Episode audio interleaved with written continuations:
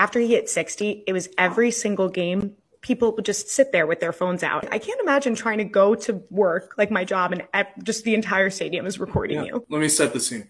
Every time he would come up to the plate, the place would go bananas, and then the pitcher would come set, and you could hear a pin drop.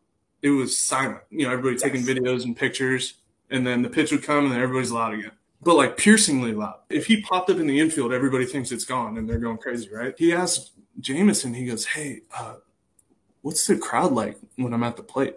I was like, What? How do you not, you know, but that's just like how locked in he was. He's a superhero, he's different.